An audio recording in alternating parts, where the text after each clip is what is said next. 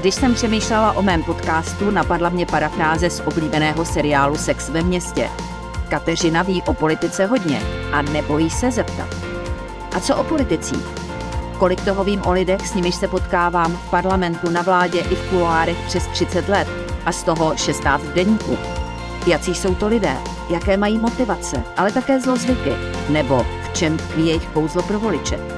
Tento jiný pohled se vám nyní pokusím nabídnout.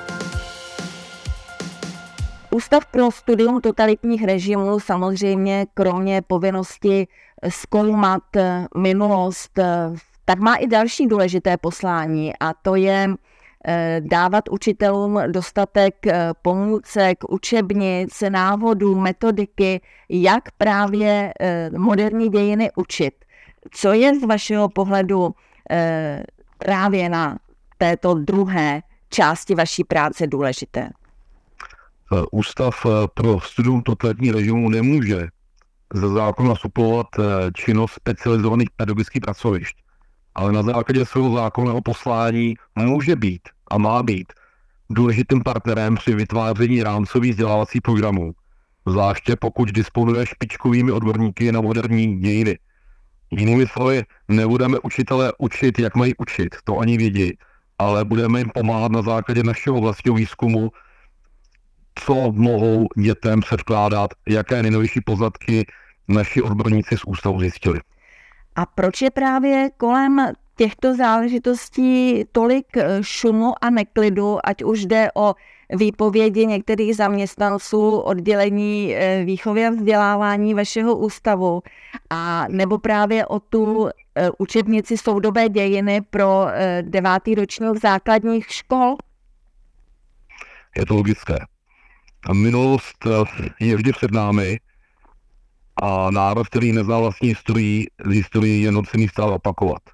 A nejenom žáci, ale i učitelé a v neposlední řadě rodiče mají právo na to, aby se děti učili dějepis oproštěný od ideologie a jiného balastu.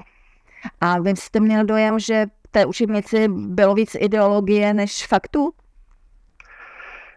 Já se obávám, že ta učebnice eh, je spíše trochu nasázky obrázkový katalog, kde se žáci eh, nedozví eh, podstatné události nejen z domácích, ale i světových dějin.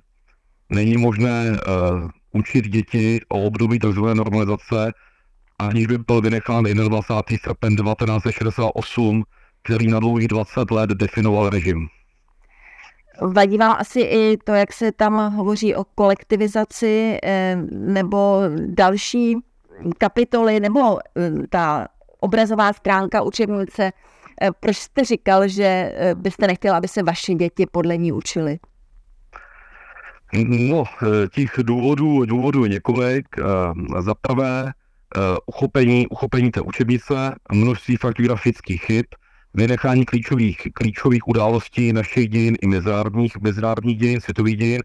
Jelikož prostě si myslím, že děti, které chtějí znát svou vlastní minulost, historii 20, pohnutou historii 20. století, tak není možné, aby na základě této učebnice nevěděli, že za druhé světové války existovaly naše jednotky na západní frontě, nevěděli, jakým způsobem probíhal únor 1948, nevěděli nic o roku 1968, notabene o roku 1989.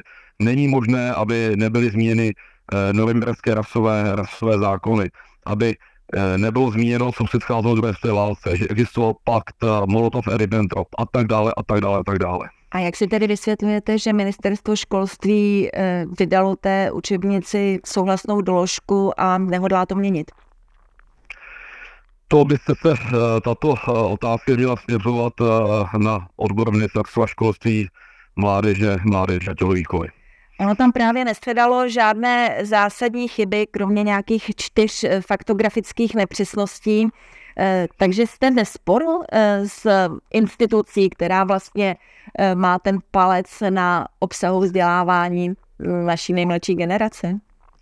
Já bych neřekl, že jsme ve sporu, my jsme znali to stanovisko na vědomí, ale nic to nemění na tom, co jsme zmínili ve své tiskové zprávě, a ani to nemění na tom, že ta učebnice je zaměstnanecké dílo Ústavu pro studium totalitní režimu, který má právo mluvit do její distribuce.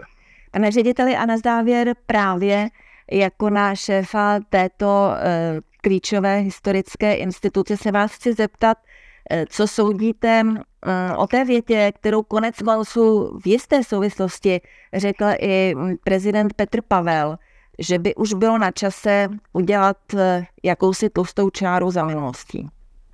Znovu opakuji. Já osobně v tlusté čáry za minulostí nevěřím, protože tlusté čáry za minulostí nefungují a fungovat nemohou.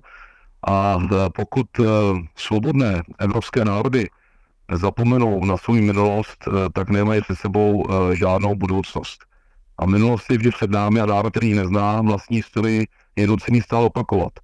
A jak říkají angličané, odpustit neznamená zapomenout.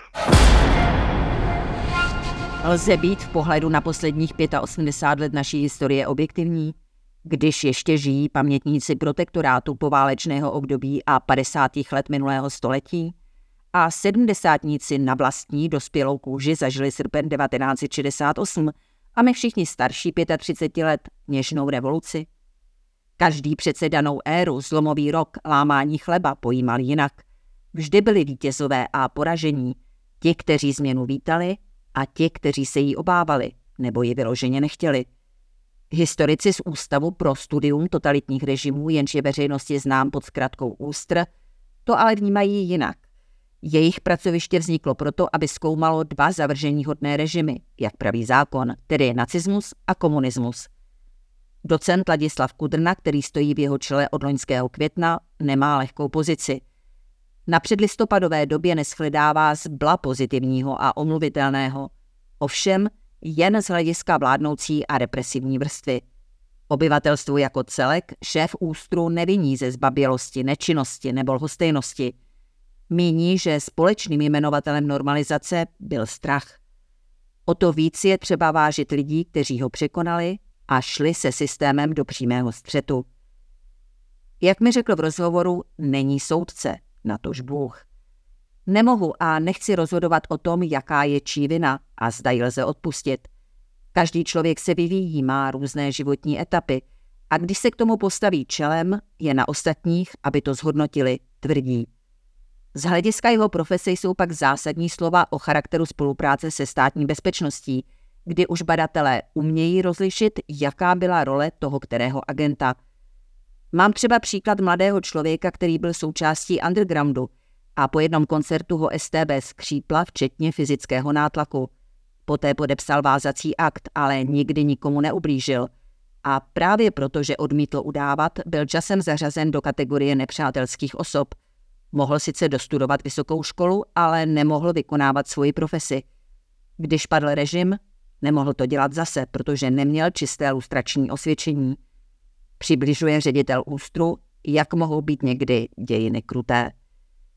Při povídání je docent Kudrna vyložený sympatiák, žádný ranař a zpátečník, jak by se mohlo zdát z turbulentního dění minulých měsíců, kdy dalo několik zaměstnanců ústavu výpověď.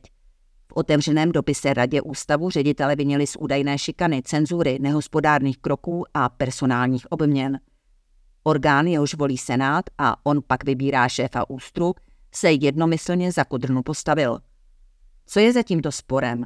brožurka nevalné hodnoty, učebnice soudobí dějin pro devátý ročník základních škol, revizionističtí historici, kteří bagatelizují normalizační bezčasí, nebo jen osobní nevraživost či nízká produktivita práce externistů.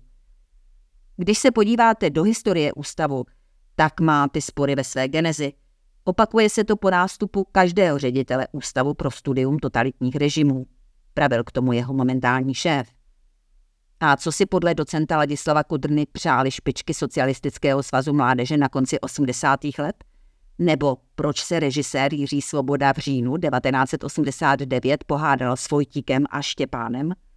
Detaily se dozvíte na deník.cz.